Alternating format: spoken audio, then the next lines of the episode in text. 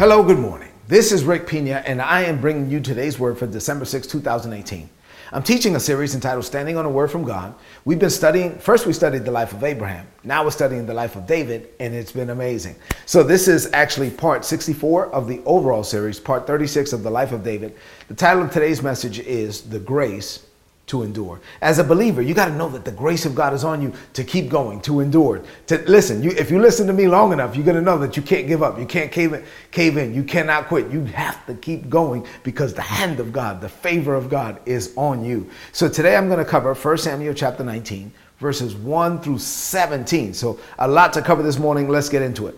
Yesterday, we learned that King Saul actually got to the point where he hated David. I know, I know hate is a strong word, but that's what the Bible says. He hated David. And it didn't matter to him that David was married to his daughter. It didn't matter to him that his son was David's best friend. It didn't matter to him that the soldiers loved David and were ready to go into combat whenever he said go. It didn't matter to him that the people loved, but the people within his kingdom absolutely loved David. So what? He hated him.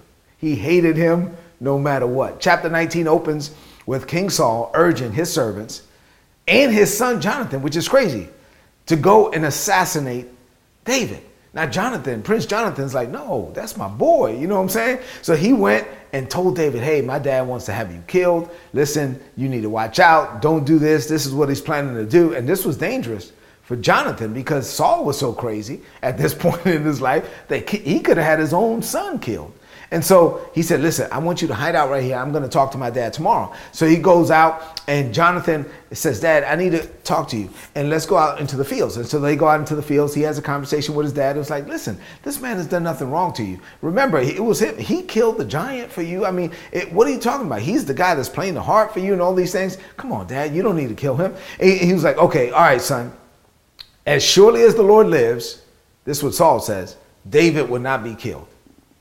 He was like, You sure? He was like, Yeah, I'm sure. So he went back. Jonathan went, got David, said, Hey man, I talked to my dad. My dad seems to be cool right now. It's all right, let me bring you together. He brings both men together so that they can reconcile. And, and it seems like they reconcile. And David was like, all right, cool. So David goes back to the palace, and everything seemed, seemed to be all right.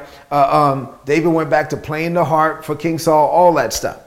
But then soon, war broke out again. David led his troops against the Philistines and he attacked them with so much fury, the Bible says, that they all ran away. After the battle, Saul was sitting at home. David was playing that harp, right? Everything seemed to be cool. But here we go again. David had a, I mean, uh, King Saul had a spear in his hand. And while David is playing the harp, the Bible says that he threw the spear at David. David ducked, the Bible says, thankfully, or dodged the spear. That's what it says. I'm from Brooklyn. I say he ducked. So David ducked and then the Bible says that the spear was left stuck in the wall. So it was one of those, it was like, boom. So that thing is stuck in the wall. And that night, that was it. The Bible says David quickly fled into the night. Now, what I love about this is like better than the movies, man. This is some good stuff. Let me tell you what happened next. So then Saul's troops went to David's house and they were instructed to kill David when he came out the next morning. So his wife, Michal, the king's daughter, right? The princess. Michal said, Man, my dad wants you killed. If you don't escape tonight, babe, you're going to be dead by the morning. So she helped him climb out of a window and he fled down, the Bible says, and he escaped.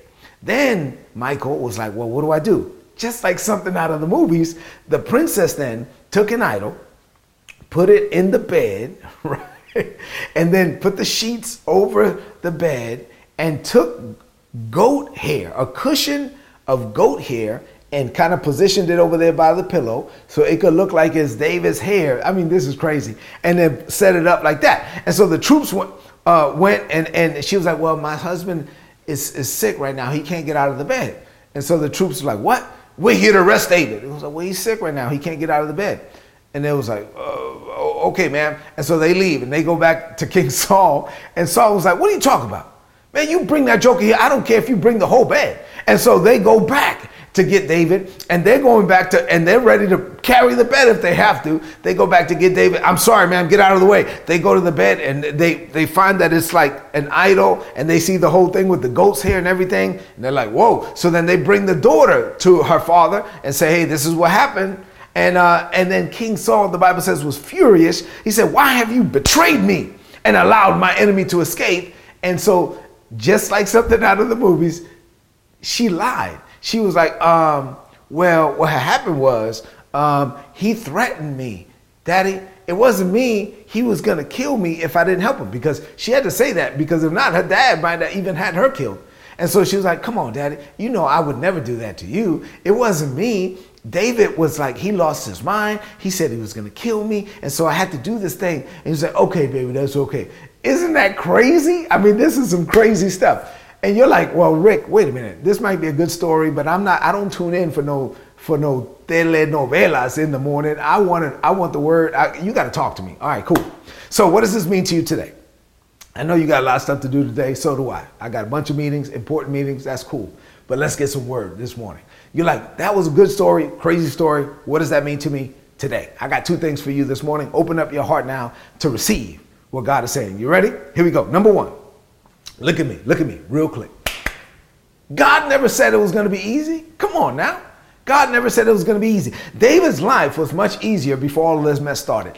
Before the prophet Samuel showed up in his house and anointed him to be the next king of Israel, it seemed like David was fine. He was out there in the, in the fields. Okay, his brothers didn't, you know, hang out with him. His father didn't necessarily like him. So what? He was living a pretty much a decent life, a normal life, and then his life went crazy. You know why? Because the hand of God was on his life. His life went crazy. You know why? Because God called him to do something. Just because God calls you to do something and you accept the call doesn't mean that it's going to be easy. Your life may go haywire. Things may go crazy. All hell may break loose. God, you may be pulled from zig to zag, from pillar to post, from place to place. At the end of the day, you got to know that you got to keep going. And just because you're facing opposition, it does not mean that you're outside of the will of God. I run into people be like, well, like Job's friends. Well, if you if you're going through all of that, you must have done something wrong. Like, you know, if you're going through challenges, you must have done something wrong. No. Challenges are not an indication that you're outside of the will of God. Challenges may be an indication that you're right smack dab in the middle, in the center of God's will, because the attack is against the assignment. So if you're walking out the assignment, then the attacks are going to come. You just have to keep going. Satan knows, and this is why Satan knows that he can't stop you. Right? If you've been watching me long enough, you know I teach on the grace of God, the hand of God. God's spirit is in you, God's grace is on you, right? You're covered by the blood of Jesus, filled with the Holy Spirit. When you're doing what the Father tells you to do and you're being led of the Holy Spirit, you're only saying what He tells you to say, you're only doing what He tells you to do. It's the Father living in me. He gives me the words, He performs the work. When you're living like that, Satan can't stop you because stopping you would mean stopping God, right? And God cannot be stopped. So Satan knows that he can't stop you. When, when, when God is flowing through you, he can't stop you. But he also knows that God is not going to force his blessing on you because God honors you as a free moral agent. So if you choose to quit, God is not going to make you change your mind. So Satan says, aha, what I do, this is what Satan does. He tries to get you to quit. Because if he can get you frustrated, disillusioned, if he can get you to the point where you give up, cave in, and quit, then you, you get stopped. But Satan didn't stop you, you stopped you. The only person who can stop you is you if you give up, cave in, and quit. That's why you have to keep going. I run into Christians all the time who run away from stuff, who just quit. They, they, they run away at the first sign of trouble. They run from their jobs, they run from their businesses, they run from their marriages, they run from their relationships, uh, they run from opportunities. Why? Because it's hard. Come on now. God never said it was going to be easy. Just because it's hard doesn't mean that you got to run away. You got to you got to stick in there. The grace of God is on you to, to do it. The grace of God is on you to win. Don't run away just because life gets hard. Let me just close this first point with this question. How can you ever experience the Lord as an overcomer if you never stick around long enough to overcome? You have to stick in there. You have the grace to keep going. Which leads me to my second and final point. Number two, you have the grace for the space between the promise and the performance. So here you go. God gives you a promise, and here's the performance of the promise. Now, in that space, in the space between the promise and the performance, there's going to be a whole lot of stuff. In the space between the promise and the performance, the devil is going to try to stir up some problems. In the space between the confession and the completion, the devil is going to try to stir up some confusion. But you have grace for the space. You have the grace to keep going. You have the grace to endure. Um, and David had it, and you have it. You have to keep going. The space between the promise and the performance is going to be challenging. Listen, God will give you a dream. God will tell you this was going to happen in your business. You get all excited. And then for months, nothing is happening. Well, you have to keep, something is happening. You just don't see it. It's not in the natural. There are things working. There are things working even when it doesn't look like it's working. So you have to keep going. And how you wait can impact how long you wait. David could have said, Forget it.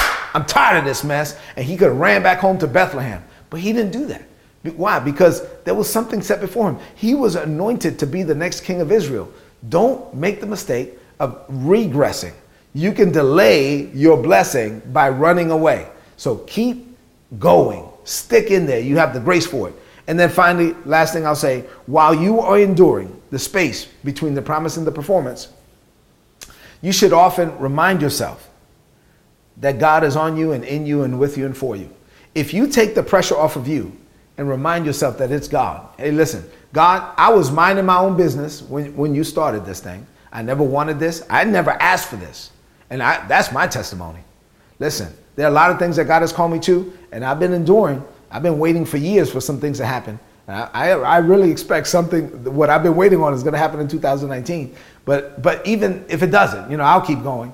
I've been waiting. But listen, even before that, I remind Lord, listen, I was minding my own business when you told me that. I never asked you for it. Uh, this is not my, my plan. This is, I'm not a self made man. Uh, I'm not living my own life. I'm not living life on my own terms. You're my God. You told me this. And if you told me this, I'm not going to give up. I'm not going to be the problem. But come on, God. You got to, you got, I need your help. And, and, and He will give you that help. His hand is on you. He will help you to keep going.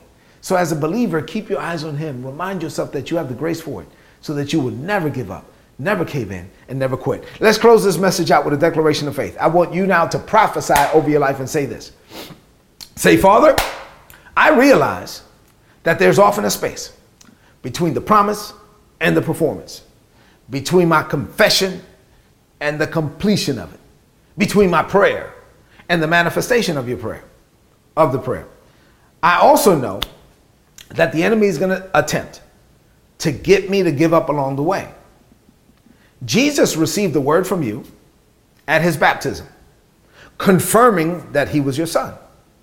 Jesus was then led of your spirit into the wilderness to be tempted of Satan.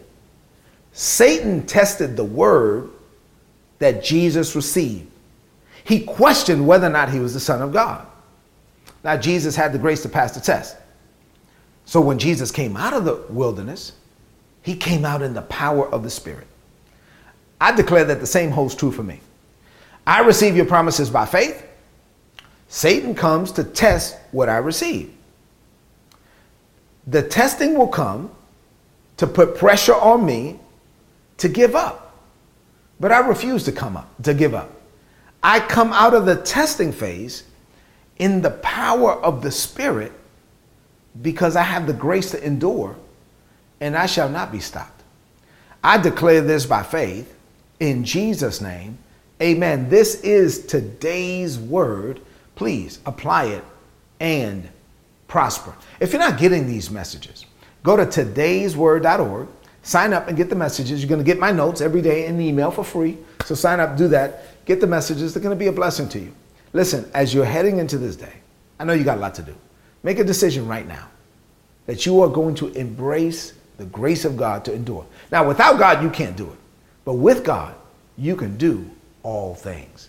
Do me a favor before you leave the screen, if you haven't done so already, share this message on your social media. Let's let everyone everywhere know that with Jesus, they can keep going. God bless you.